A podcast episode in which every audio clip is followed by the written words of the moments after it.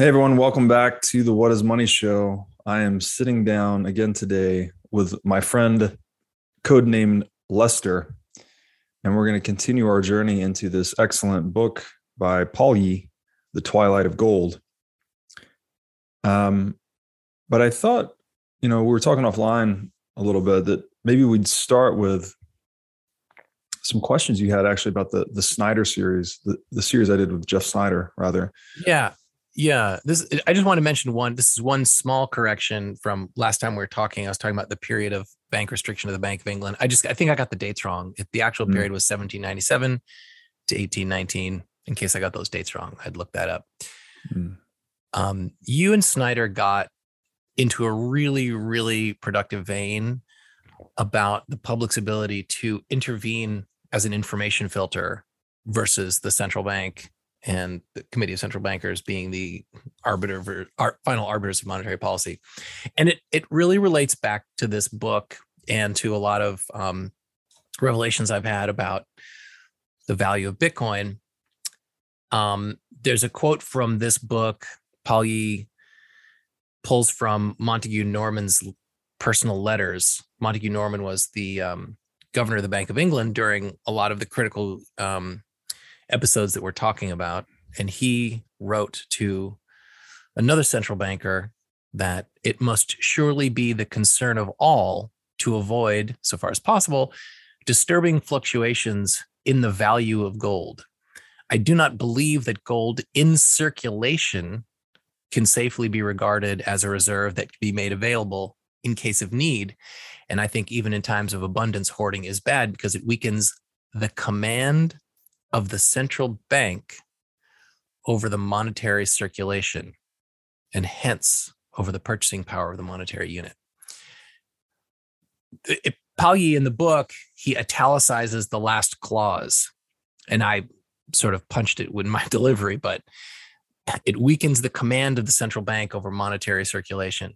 And um, there's a line from Rothbard, which isn't necessarily about about money specifically, but he writes that it's clear that the greater the proportion of old stock to new production, meaning if there's a larger ratio, if the old stock is larger in the ratio of new production, then the greater will tend to be the importance of the supply of the old possessors compared to that of the new producers. The tendency will be for old stock to become more important the greater the durability of the good. Well, like looking at these two quotes side by side, old, the possessors of the old stock then become the ultimate information filter. And the possessors of the old stock i'm sort of combining wording from these two quotes the possessors of the old stock take command over the monetary circulation and hence over the purchasing power of the monetary unit. And so bitcoin is the first money where the possessors of the old stock dictate the purchasing power of the unit, not the manufacturers of the new stock. And that is kind of the whole point. It's a mind-blowing point. And it's a it's it's an ability that it has been the project of governments and central bankers for a hundred years to take that away from the possessors of the old stock. And Bitcoin gives it back to them. So your Snider quote made me think of all that. This is I'm I'm actually struggling to get my head around this. So making the case that gold circul gold in circulation cannot be made available as it weakens the command of the central bank. And then the second quote is saying that basically the holders of of the old money, I guess, then have have uh, disproportionate influence on the purchasing power. Well, think of the think of the Rothbard quote not in terms of money, but in terms of, any good, any commodity or any good. Mm, okay. So if you if if the old stock is the majority of what exists in the market, and and and his and his caveat is the greater the durability of the good, mm. then the following is true, which is that the greater the proportion of old stock to new production, meaning the higher the stock to flow ratio. I mean, he's that's Mhm. what he's talking about. Yep. The higher the stock to flow ratio, the greater the durability of the good, then the tendency will be for the old stock to be more important in terms of determining the purchasing power of the good, whatever the good is. Right. And right, right. Bitcoin is the most durable. It's information, so it's it's the most durable good ever created. So Yeah. assuming infinite durability and an infinite stock to flow ratio, it means that the possessors have the ultimate ability to filter and intervene and dictate the pricing of the good. And the people who create the new units have almost no ability to dictate the pricing. Wow. So it is the this is the ultimate land grab, effectively, Totally. because you know the yeah the quicker you acquire territory or sit down at this game of musical chairs, if you want to use that analogy, like the more you it's a race right you benefit like it, that that's the goal of the race actually is to take as much territory as possible um and hold it. And the only corollary is it. and to hold it. And yes you know, that's that's something I struggle with a lot is I just I just compulsively acquire Bitcoin whenever I can. I think sometimes to my own detriment. I I I, I think the goal is to make it to the other side of whatever whatever this temporary if we're at the end of like a hundred year credit cycle, if we're at the end of the US dollar the reserve currency, and if we're headed towards a dollar inflation, then whether you think that the central bank is capable of producing inflation or not, no matter what you think, what we are in store for is volatility. Mhm. And the goal is to make it to the other side of that. And I don't know that I'm like good at strategically thinking about that, but I do think that the, the that whether I make it or not, the goal is to have as much Bitcoin as possible because whoever holds it and it's spread around, spread out. I mean, it's spread out among a lot more people than central banker than there are central bankers. And so it's just the Mhm. largest cohort is determining the purchasing power of that money. Yeah, it, you know, the stock to flow thing has gotten slightly beat up, I think, in Bitcoin circles in relation to the price modeling and projecting and all of that. But the quotes you're laying out here, they revisit really the essential nature of stocks and flows. And I encourage anyone that hasn't read about systems theory or systems thinking. I think there's actually a book called Thinking in Systems that describes uh, how all complex systems are effectively stocks and flows, right? We're mapping this, you know, if, if reality is just all of these different patterns interacting with one another, the best way to uh, detangle the complexity is to evaluate them through this lens of stocks and flows, like what is static and what is dynamic, and what are the feedback loops. And it seems to me, like in the case of gold, that it is something that is what caused gold to become money. It was the most stable or predictable or um, unchangeable, immutable substance we could we could use basically. Um, and I think that framing is very useful for evaluating Bitcoin as something that's just, it's taken the properties that gold approximated and effectively perfected them. Like you, you mentioned Yeah, durability. I've laid out the other monetary properties but i think and and just to put a button on it it's like systems thinking. This is probably the most sophisticated form of thinking we have as a species. I mean this is looking at the world and the universe and reality as a complex system um, and recognizing that everything influences everything else so whatever is least influenced becomes like a safe the safe strategy or the Schelling point if you will so Least influenced is a good, could be another good property of money. mhm. And I think that the the the stock to flow, I think stock to flow is just incredibly important. And I think you can't put too much emphasis on the plan B pricing model. But I think that that pricing model, if you don't take it literally, I think it expresses a deep fundamental truth, not necessarily of Bitcoin, but there's a reason why it applies to roughly gold and and Bitcoin and diamonds and silver. I think that that that curve, that the basic shape of that curve is actually a threshold test if a good or a commodity in the minds of the public qualifies as a money, then it roughly falls into the shape of that curve. Mm-hmm. And if a good or a unit of something doesn't like just pass that test deeply psychologically as money, then it's just not going to obey that curve. Yeah, and that's exactly what fiat is doing, right? It violates the curve. Yeah, totally. totally.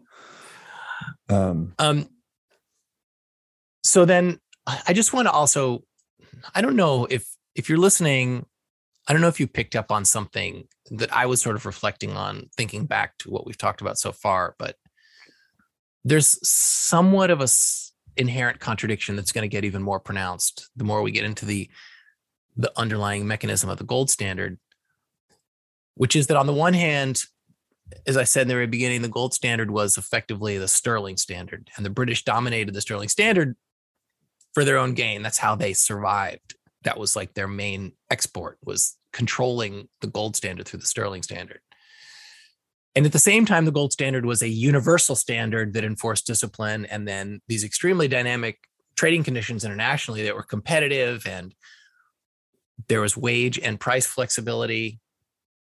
There was an international um, specialization, an international, uh, Palyi's got a term for it. The, um, well, now I've forgotten this word, this term, but it was the, the international specialization of labor. And um, so you have this like international system and then the system that's dominated by the British. Those things seem to be in contradiction with one another. And I, and I think that that is actually true, but both are true. They are in contradiction and they are both true at the same time. I think the gold standard was like this force that the English harnessed for their own benefit.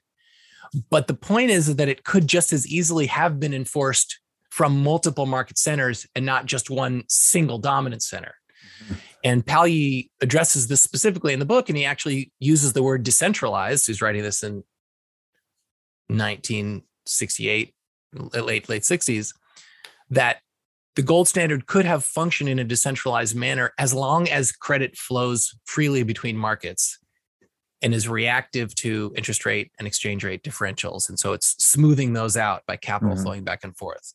So it, the gold standard does not require one sovereign entity to control it. It just grew up that way for a lot of reasons, a lot of idiomatic reasons that that the deposit banking evolved in England and didn't involve in other countries. You know, there was there was gold in other countries, but people just didn't deposit it at banks. So there's nowhere to go to borrow it. And mm-hmm. so the English just happened to develop this system but if if you're feeling like that there's a contradiction, you're right. That is something of a contradiction, but I think it's a contradiction that is a productive contradiction that just worked, and it ultimately is actually why the the Bank of England they why they failed ultimately in 1931. So we just wanted to highlight that in case anyone's picked up on it. And that, that's useful. I, um, just to jump in on that. So the idiomatic reasons really are the, the technological, what I often call the technological realities of gold, right? It doesn't, it's not portable, frankly. So it makes sense that we introduced uh, an institution to augment that. That's yeah. effectively what the bank is, right? It's like, let's put all the gold in one place. We'll then issue, we'll abstract that gold into a paper token, and then we'll trade the token everyone has a call option via the token to get the gold anytime. So that uh, that coheres like a that coheres a Schelling point, frankly, like a game theoretic um, dynamic equilibrium. What what is the the contradiction then is that although we coalesced around one money, we don't need one central authority to facilitate that standard. Is that what you're getting at? I'm, I think the contradiction is that it's this universal standard that enforces discipline and creates like a really healthy there is no one winner mon- like um international competition like uh, trade competition. Um, that that's it's truly a system that is governed by like natural law and puts everyone on an equal playing field mm-hmm. and yet was dominated and controlled by one country. Right. That's the contradiction. Yeah and again back to the physicality right? It's because violence works to extract gold that has this um it creates incentives basically to be an imperialist. Yeah i mean that's a that's a there's a tangent there but i think another reason that england was able to hold on to at least the, the contention of another another writer marcello de Cecco in his book um, uh, money and empire is his, his contention is that england was actually able to hold on to their advantage because they subjugated india and forced india to take mm-hmm. all of their exports even though they lost international share to right. to other highly productive countries, they they were managed to to sort of exploit the entire continent of India to take their outdated goods and for India to store their gold with the Bank of England. And mm. um, it was the subjugation of that continent which gave England another advantage for another extra, I don't know, 20, 30 years. Yeah, that's interesting. So Britain effectively, I mean, clearly, they were they colonized India, um, and then economically subjugated them. Did did that mean gold was flowing out of India into yeah. Britain during that time? Yeah. Mm-hmm. Uh, I guess both forcibly and via market mechanisms. Then. Yeah, I mean it's. I mean, I only read one book on it, and mm-hmm. it's not the entire book, but it was. Um, you know, um, seems like Brits were put in charge of all of the major economic institutions in India when they were a colony, and so all of their reserves they held um, English banking reserves, and then their gold was they didn't hold their own gold, right? And they didn't they they were like a, a, a resource extractive country that England took the benefits of those resources and then forced well you know I don't know exactly if it was the point of a gun, but essentially forced India to buy British manufactured goods. Right. Um, even though they weren't the best goods on the market anymore. Right. That that's very interesting because so you mentioned that the Brits put themselves in charge of Indian economic institutions. And I think that you know there's a there's a cultural obsession with gold in India, and I can't help but think that that is an echo of this this game being played, right? It's interesting. I, I wonder. I do. I do wonder. I hadn't put those two things together. There's another. There's another thing, which is that in 1970, the Bank of France suspended specie payments for for paper currency, and so like because the, the other major center of gold like sort of bowed out of the game suddenly england really had control. If you wanted bullion you had to go to england.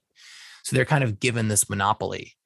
And because they're given this monopoly it was like in their best interest to maintain the price of gold like to maintain the and and the, and the best way for them to do it was to hoard as much of it as possible so that they could dictate the price of it when they wanted to serve their benefit so again, like this theme that we've talked talked touched on a bunch of times, which is that I think that price the, the effect of price stability is to is to benefit the the person who's in control of the money.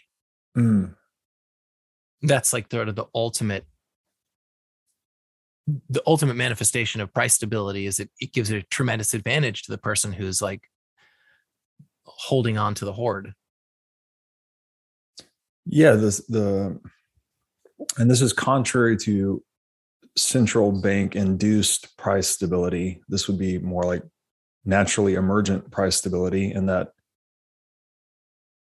when a money that emerges naturally has the least variant supply, like of course other things become priced in it, which as its uh, liquidity, you know, by definition almost as money is the most liquid or most marketable asset um, prices denominated in a naturally emergent money will naturally be the most stable available, but it doesn't mean they'll ever be fixed. Right. And and I think actually I've been I've been thinking about, you know, you and I have been messaging about this for a while. I've been trying to think for last couple of years, do, does does price stability exist in nature? And we've no, touched on a couple times in this conversation, and I, I would say no. Yeah. I actually think that the most stable price force we have in the universe right now, and this someone else tweeted this, I'd have to find it. it wasn't it was an expression of my thought, but I didn't come up with the wording, but it is hashes per kilowatt per sat is perhaps the most stable pricing force on the planet in nature at this moment. And it's kind of the only metric you really need to think about.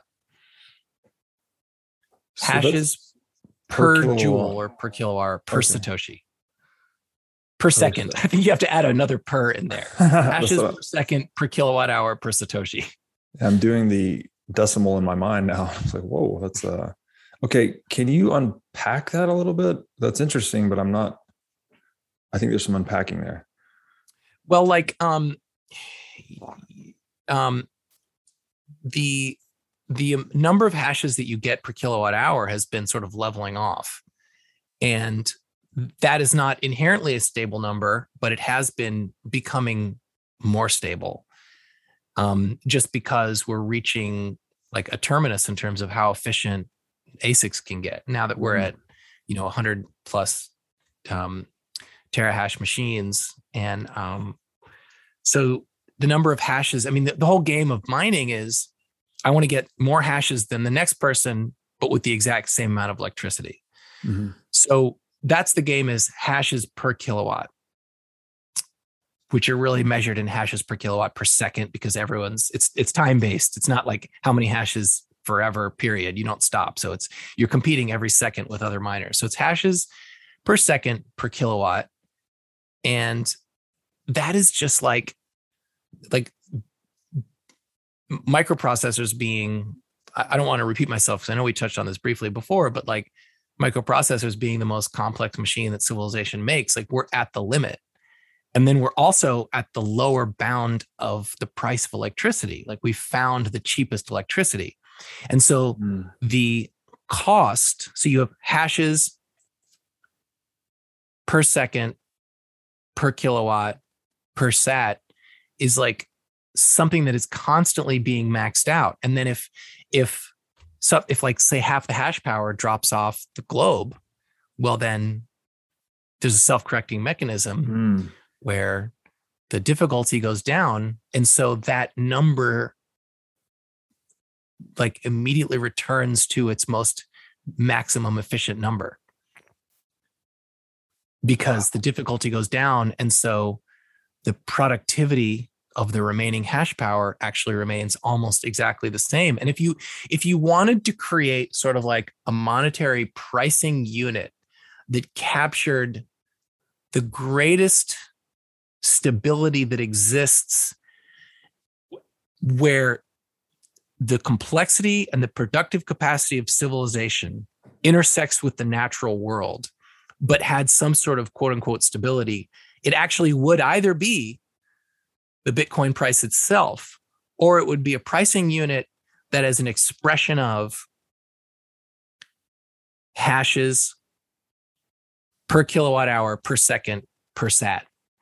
Because that actually will be the stablest thing. If you took if you took a if you could make a, a, a multiple out of hashes per kilowatt hour per second and divided it by the the number of sats in existence, mm-hmm. you would actually, I think, get like a, a, a number that is that is that is moving on a trend, mm-hmm. but is on a continuous and kind of stable trend, and is actually the only sort of stable pricing mechanism we have in nature. It's, you know, I don't want to. this word profound gets thrown around a lot, but that seems quite profound to me. It's almost like a measure of the Darwinian competition per unit of energy per unit of time, something mm-hmm. like that. It's mm-hmm. like a pure measure of work or force or Um, wow, that's very interesting. And it So- even it does it it does it, there is room for for feedback. The, the feedback on the value of Bitcoin actually the the the, the amount you, you could say well how does the it, it it's independent of the dollar price or the fiat price of Bitcoin but it's not because the higher the fiat price of Bitcoin the more that society's resources go into making microprocessors. And so Mm, you know microprocessors like are like um, an index on the productive capacity of what we can do. And the Mhm. higher the price the more that the more those get built specifically for bitcoin and so you get more hashes per kilowatt hour per second so i don't know I, I i've always felt like there's like if there was like a a really robust like um market for hash rate hash rate based derivatives it actually might Mm. become a stable pricing unit for the future yeah. because bitcoin really does swing a lot based on demand Yeah. and this is actually a concept for pricing that just doesn't change very much because of bitcoin's difficulty adjustment Yeah, it's really interesting. I've you know I haven't looked at this in a while, but when I looked at hash rate derivatives, this was probably a year ago. I think hash rate was like three x the vol of Bitcoin spot. Mhm. It's, it's extremely volatile. Um, and an issue faced by miners is that they can lock in long term power purchase agreements, you know, long term cost curves effectively. But you, to really get this to to get Bitcoin mining to the level of u- utility uh, level investment flows, it needs to stabilize its revenue curve as well. So it needs a mature derivatives market for for hash, basically. You know, um, so that's that's interesting.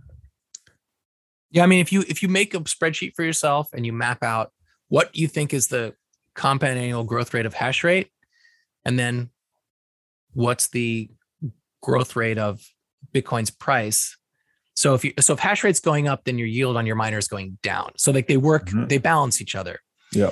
So if you, I made the spreadsheet because I was like looking at the economics of mining, and I'd been working on this spreadsheet for like a couple weeks, and it never occurred to me to try to input the same number. Like, what if, what if the hash rate grows at the exact same rate as the Bitcoin price? And so I had these like um, payouts. I had like three years of payouts in separate fields, cascading down for the next three years, like monthly payouts Mhm. and then I input the CAGR of of hash rate, and then the same growth rate for Bitcoin price, meaning they cancel each other out, and then like brrrr, all the columns updated, and they were the same Hmm. in dollar terms. Now, my yield was continually going down for three years. So that number is decreasing, and the price of Bitcoin is going up at the same rate. Your actual yield in dollar terms stays completely constant. And I was like, that was such a mind blowing thing. Like, oh, that's the whole, I- I'm seeing an expression of mining economics right now. If those grow hand in hand, then in dollar terms, they're completely stable. I'd, I'd love to see that spreadsheet. I'll show it to you. I'll show it to you. It's That's- so cool. It's incredible. Um, Um, okay, so so this is actually an appropriate transition to the theme of today, which is that humans, I think, have have been obsessed with automaticity. This is one of the themes we mentioned at the top of this Mhm.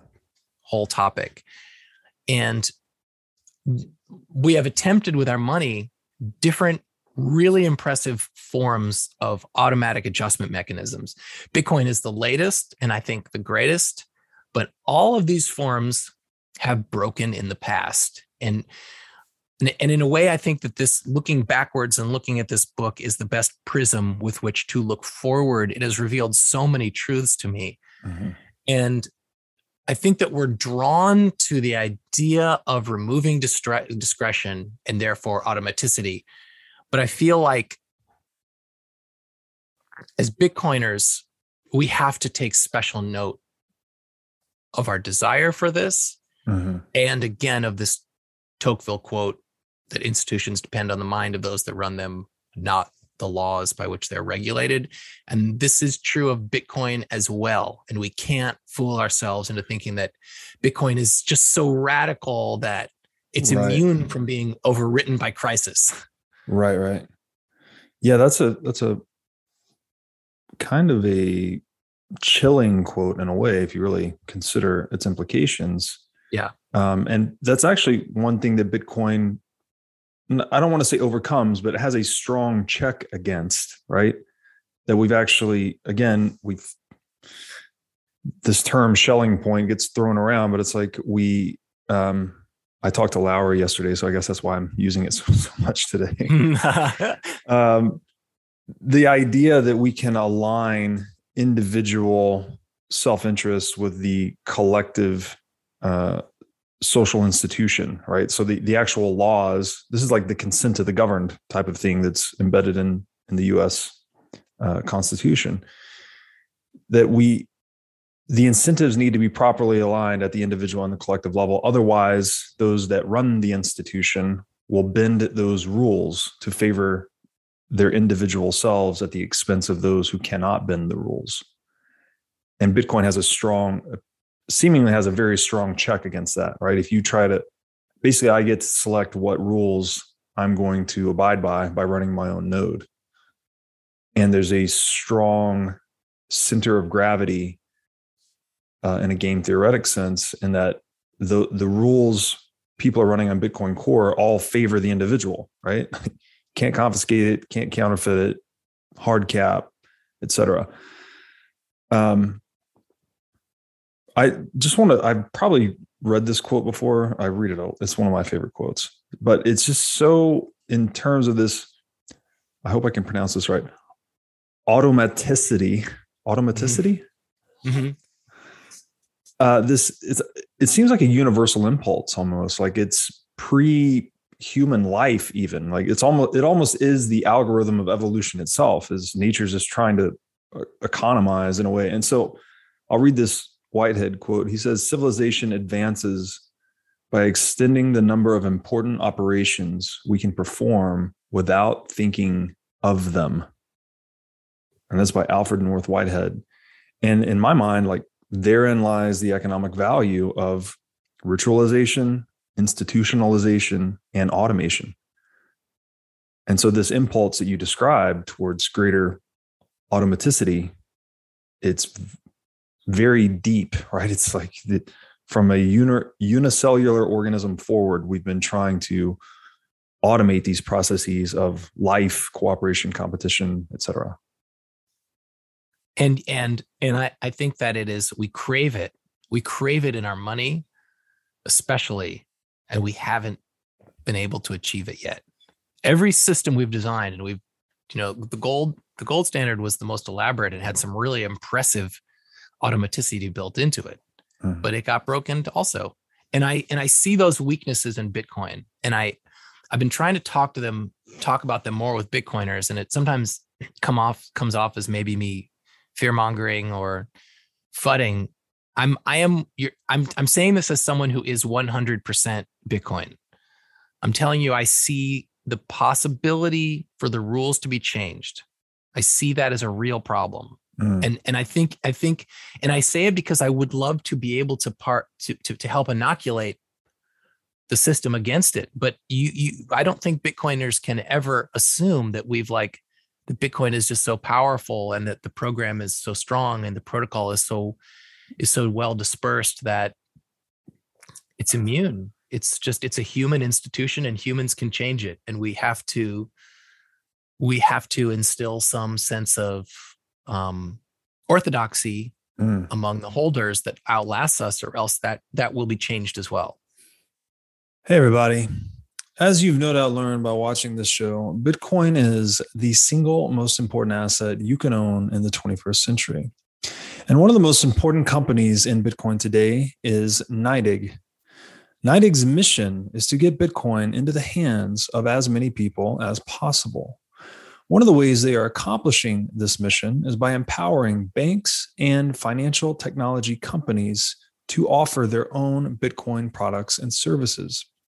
As a true game changer in the industry, NYDIG is safely unlocking the power of Bitcoin for forward thinking individuals and institutions alike.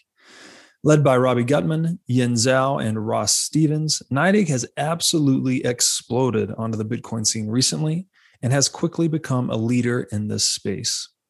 So, whether you are a professional investor looking for asset management services or a company looking to white label your own Bitcoin product or service, consider NYDIG your single source solution for everything Bitcoin. Yeah, you know the the back to the automaticity thing. We crave it even in our households, right? Yeah.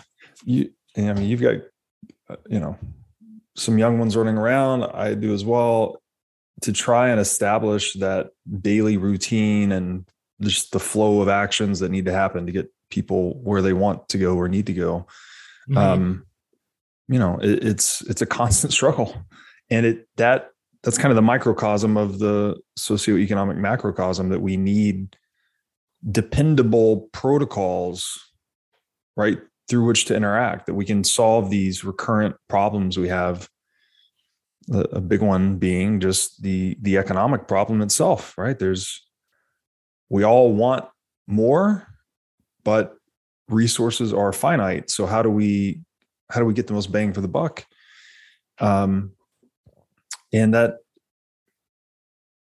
you know we it's interesting because it, it, we're craving the very thing that solves it but there's also this weird temptation like when you create the institution that economizes human action the people that govern that institution back to your quote it depends on the minds of those governors. Well those governors are now in a position to abuse their power effectively.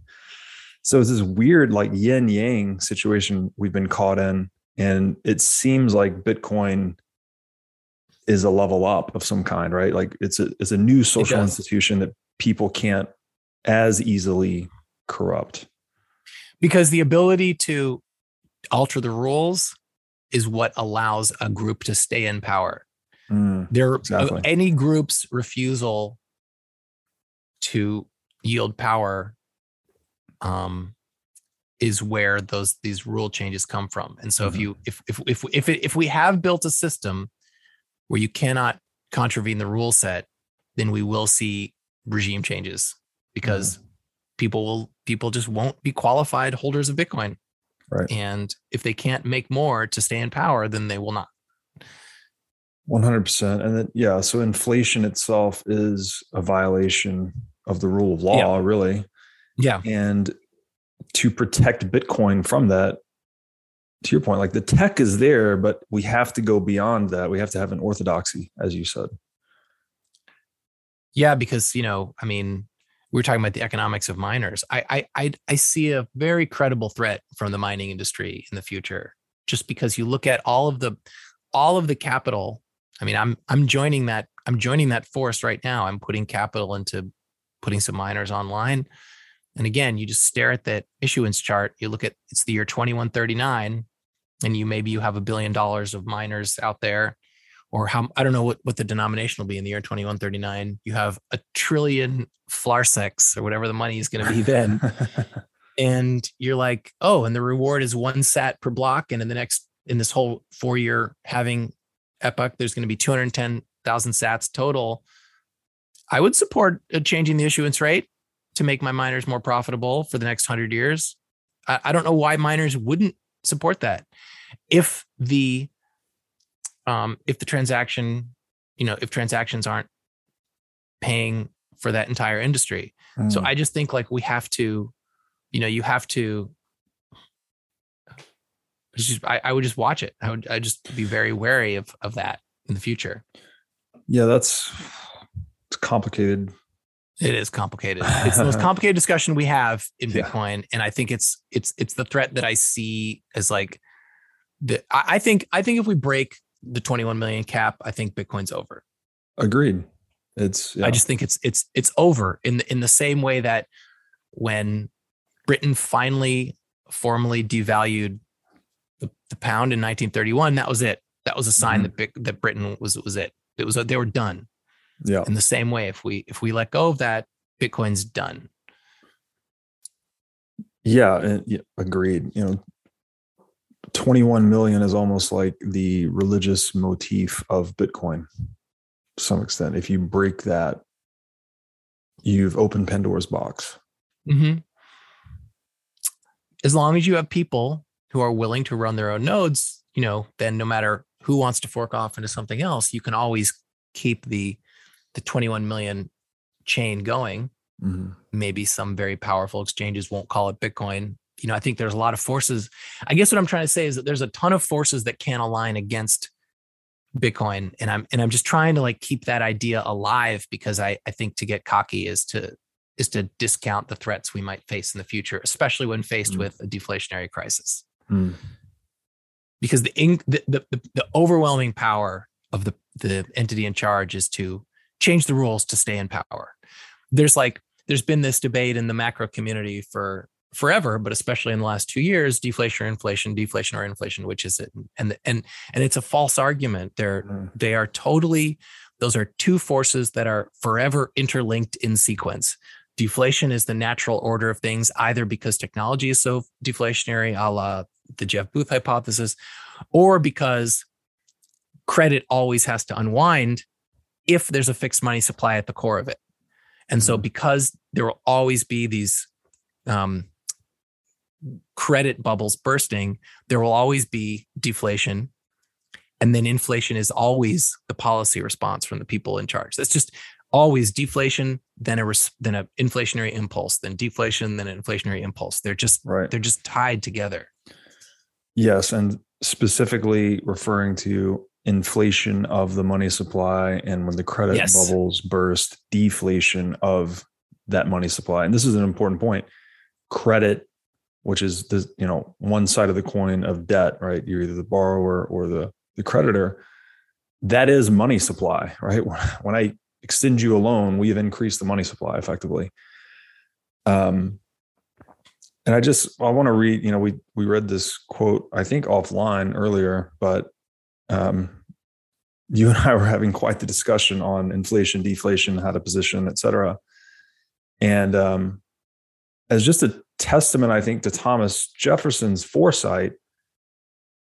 You know, written in this, I presumably, I think this quote's from 17 or 1800s, um, and where we are, what we are actually witnessing today. I would just like to read this quote that I shared with you earlier. Jefferson wrote, quote, if the American people ever allow private banks to control the issue of their currency, first by inflation, then by deflation, the banks and corporations that will grow up around them will deprive the people of all property until their children wake up homeless on the continent their fathers conquered. Um, that's that's the most modern quote I have ever heard. That is that has way more import and relevance right now than anything on Twitter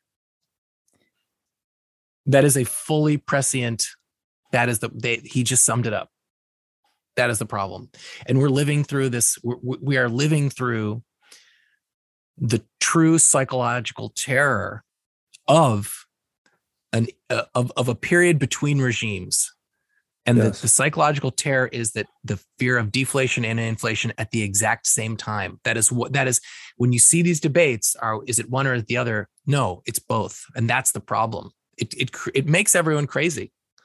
You know, it yes. it, it I just, just talking to a friend yesterday, and he's like, you know, I had um uh, he's he's retired. And he's like, man, I had him, I had a million bucks in the stock market, and I was like, I should sell some, but then it went up, and I was like, I'm screwed if I sell it, and I'm screwed if I don't sell it. You you don't know what to do.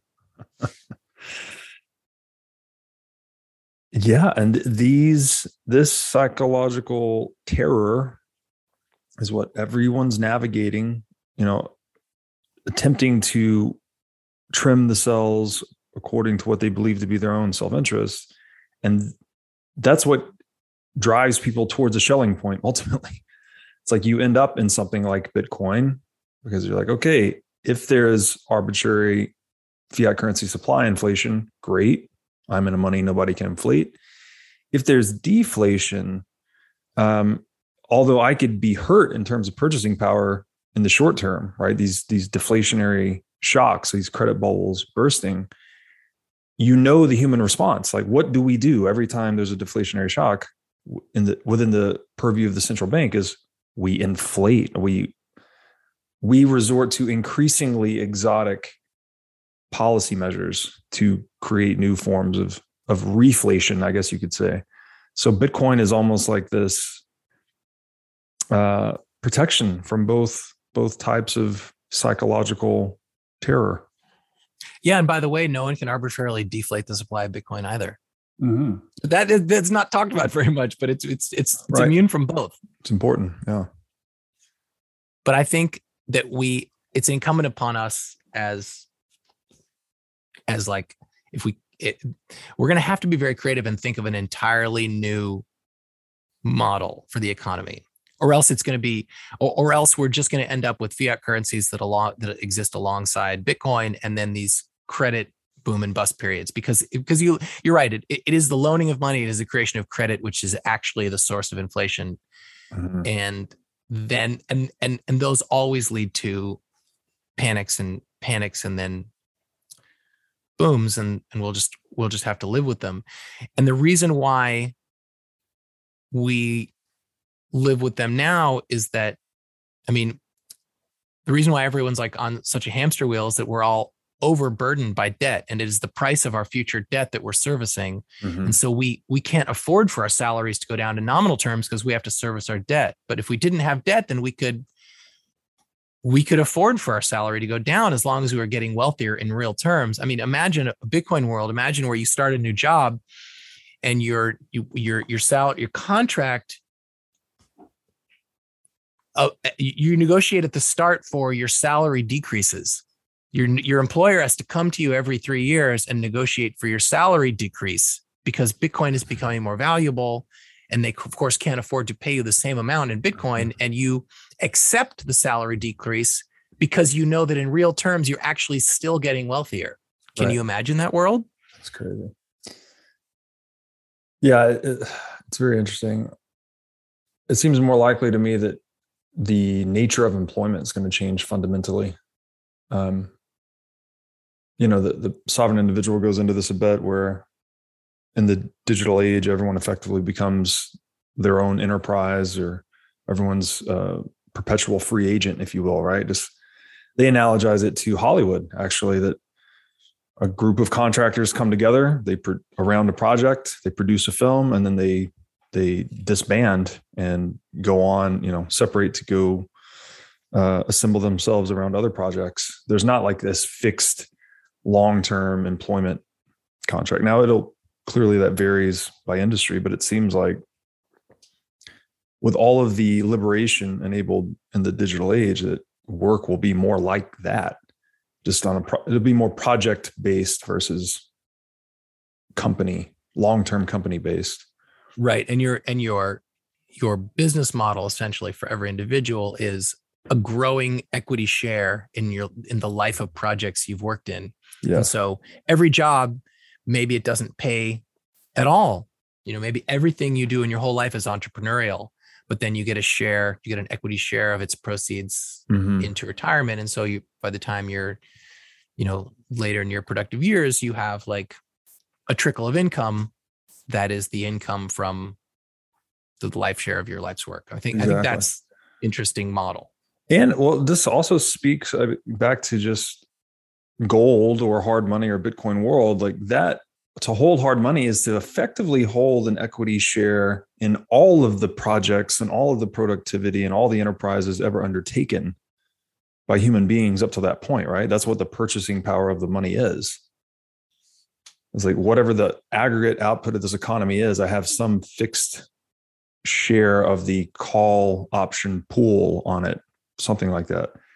So, well, this is why this is you just nailed like why why the being part of the Bitcoin economy is is is um why it spreads so fast because if you're in Bitcoin, you are incentivized to give away all of your knowledge for free to enrich to enrich every other holder of Bitcoin. Right. Because if if the more people that share that knowledge, the, you get paid directly by the protocol for having right. made everyone smarter. Yes. Whereas if you are, you know, any any um uh, talking head or advisor or someone being interviewed in the fiat world, all they're all trying to funnel you to like their paid newsletter or their paid yeah. service. Why? Because the system that they specialize in robs them for their time. And the yes. only way they can make ends meet is to make you pay them directly because they're they're all of their life's energy is being siphoned away. But Bitcoin pays you directly to to improve so so the more the you make society wealthier, yeah. if you just extrapolate that out, the more you work to make society wealthier, you get paid back directly in the value of the money that you already hold. It's incredible. And this is speaking resoundingly to the importance of properly aligned incentives because in Bitcoin, effectively, I think what you're saying and what I'm understanding here is the richer the world gets, the richer you get. yeah. and right. fiat's the reverse, right? It's like, um, kind of the Jeff Booth thesis like the richer the world gets well to maintain inflation and this implicit default via inflation you now have to expand the money supply even more right you can't let prices decline uh, otherwise it just crushes the debt structure it scares the the the the the, the shape of the debt structure and that scares me how understanding how it works still scares me. I'm still, I still really struggle to understand how it works. And then the ability to really clearly envision how it will work with Bitcoin in the future, given mm. that I think that credit and debt will always exist. How will that work? I, I'm still really, I don't know. I don't have a clear vision on it. Yeah, agreed.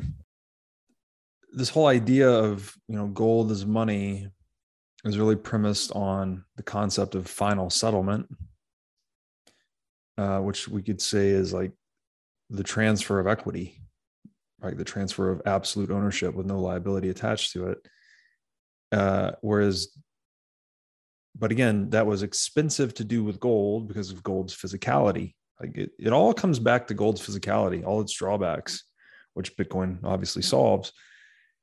And then to augment gold's limited transactability, we then needed to establish debt debt frankly deferred settlement so instead of final settlement we have deferred settlement um, but that comes with all these adverse situations in regards to counterparty risk and trust and corruption et cetera so maybe we could talk about the importance of final settlement yeah it's like why i guess like it seems intuitively obvious why you'd have a a money that you can't change. We've talked about like sort of like the power implications, but it's sort of worth asking the obvious question like why have why have a final settlement mechanism that you can't change? What's the point of it? And I feel like you explored some of the more prosaic aspects of this in Tyranny of Time Scarcity.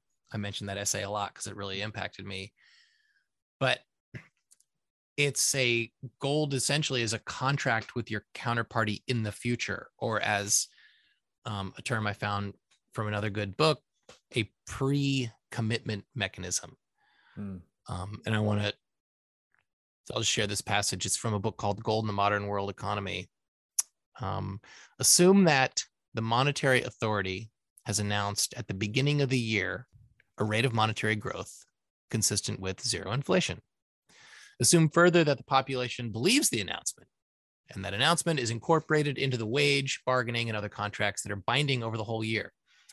In this circumstance, the authorities in the absence of a pre commitment mechanism, knowing that workers believe their stated intentions and have already made their contracts, they now have an incentive to create a monetary surprise, which is to follow an expansionary monetary policy to either reduce unemployment or stimulate the economy or to capture seigniorage revenue. However, the workers with rational expectations will take account of the government's actions and their behavior in the next year when the new contracts are formed and they will demand higher wages and prices. And this will in turn lead to higher inflation and then eventually uh, return basically to the original level because all the benefits are gone. And then uh, um, that will then then we'll sort of level off back where we were. So I'm going to pause. There's, there's, like one line in this in this quote. Sometimes I pull quotes with lines that I don't understand. Mm-hmm. Go to the last line. a credible pre-commitment mechanism such as a rule that prevents the authorities from altering the monetary growth from its pre-announced path by preventing the government from cheating can preserve long-term price stability so like now we've encountered this concept of price stability in a way that i understand and is favorable it's like I've negotiated a contract. I want to know it's going to be worth the same amount in terms of the equity of society's production, mm. And that so no one can cheat in the meantime. Contracts are like the fundamental element of business. And if you want to enter into a forward looking contract, you need to know that the price of the payment's going to be just as valuable and that it hasn't going to isn't going to be diluted to your detriment in the meantime. That to me yeah. is the business and business like the the entrepreneur's calculation entrepreneurs require this calculation to make their judgments about the future mm-hmm. yeah it's funny this remind i just spoke with the author of a book called the brain yesterday his name is david eagleman mm-hmm. and um, we preston Pysh and i did a series on the the book the brain but he was in his book, he talks about a, a Ulysses contract, which, um, you know, Ulysses was the guy that tied himself to the mast mm-hmm. so he wouldn't uh, give in to the temptation of siren song. So there's this.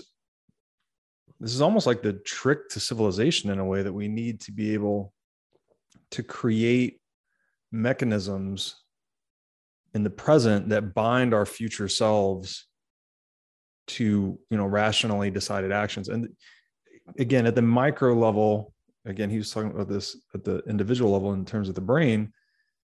It's like to have a gym buddy or something right? Where wednesday yeah. morning you wake up you don't want to go to the gym but if you've got a friend that you've committed to meet there at 10 a.m then you're much more likely to follow through given that accountability mechanism. Um, and in the the socioeconomic sphere it seems like we're kind of doing the opposite right now. Like every time there's a problem, we effectively break commitment to the integrity of the dollar. it's like, oh, there was there's economic turmoil. We'll just print more money, print more money. So it's this, it's a constant abdication. Whereas Bitcoin, I mean, maybe this is a useful framing. Maybe I'm stretching the analogy here, but it's kind of like the ultimate Ulysses contract in that we're committed to this, right? We're committed to a fixed money supply. So we can't just print money, which is we know uh, short-term temporary stimulant effect on spending investment et cetera but it creates long-term consequences. It's very much like a drug.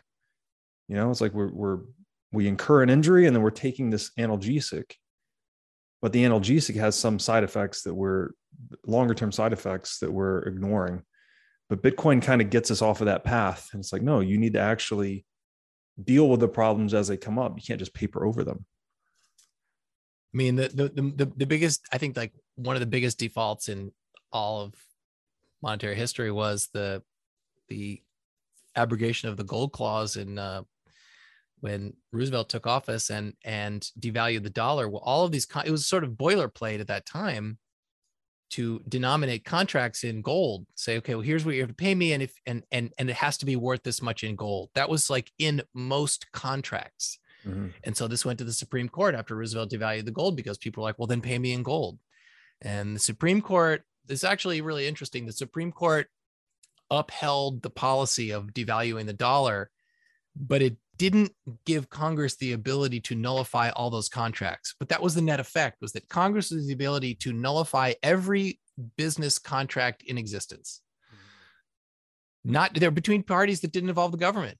Right. The gold clause in all contracts was then nullified. Well, um,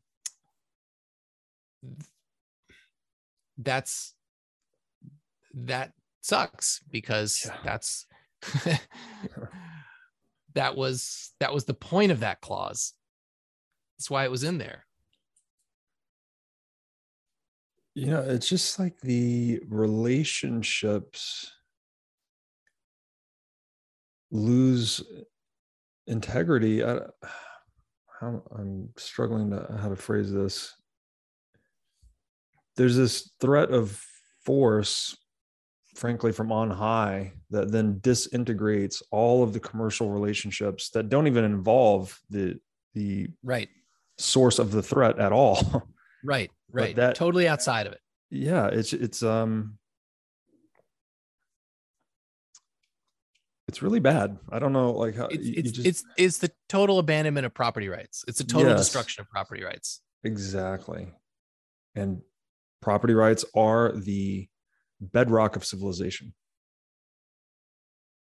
Gold was gold was this like incontrovertible hold your feet to the fire system but we as a society because of the centralization of gold developed these contingency clauses that allowed mm. governments like special powers to to circumvent the rules right and the original contingency clause was war. Right. And in wartime, governments could suspend convertibility. Right. And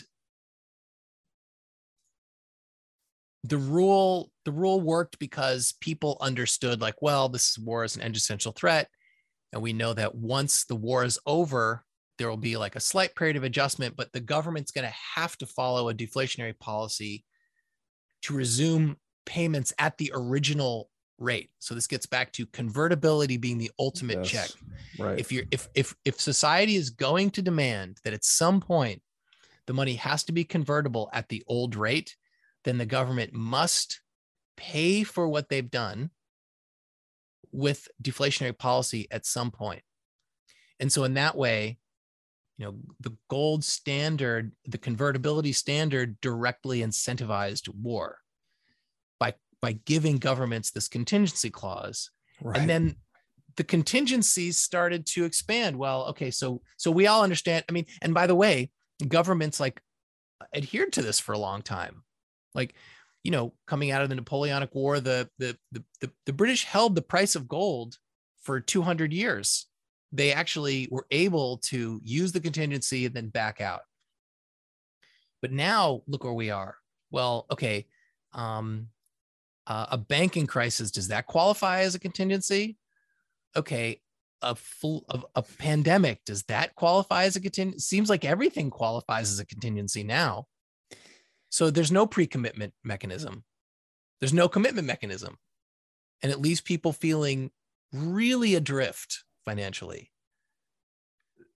Yeah, yes. And it being ad- left adrift financially it percolates up through everything else, right? We're just uh, the culture goes awry, et cetera. And I think the bottom of it is this that we live in a world of scarce resources, as we've said. We can resolve disputes over those resources where there is more demand for a thing than there is supply of a thing. We can resolve it one of two ways. And it's either contract, right? We have some property right or dispute resolution mechanism, rule of law, contract law, all of these these protocols for peace uh, peacefully resolving the dispute according to fair rules or via conflict, right? We can fight over it. And when you remove the option of contract or you start to disintegrate contract, you inevitably push people into conflict. Like there's no other choice. You're, it really is one of the two, right? Contract mm-hmm. or conflict. So if you violate contract, well, you end up in conflict. Surprise, surprise. And I mean, I guess we could maybe kind of consider Bitcoin the reverse in a way. It's like it makes conflict so uneconomic because it's hard to, you can't break the property right in Bitcoin with conflict. So it kind of forces you into contract which is a nice externality.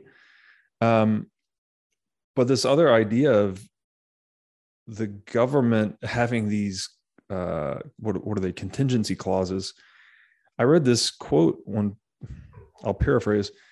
If you have a clause that gives government additional powers in a state of emergency, then that's only going to lead to the government creating emergencies to consolidate power obviously. Yeah.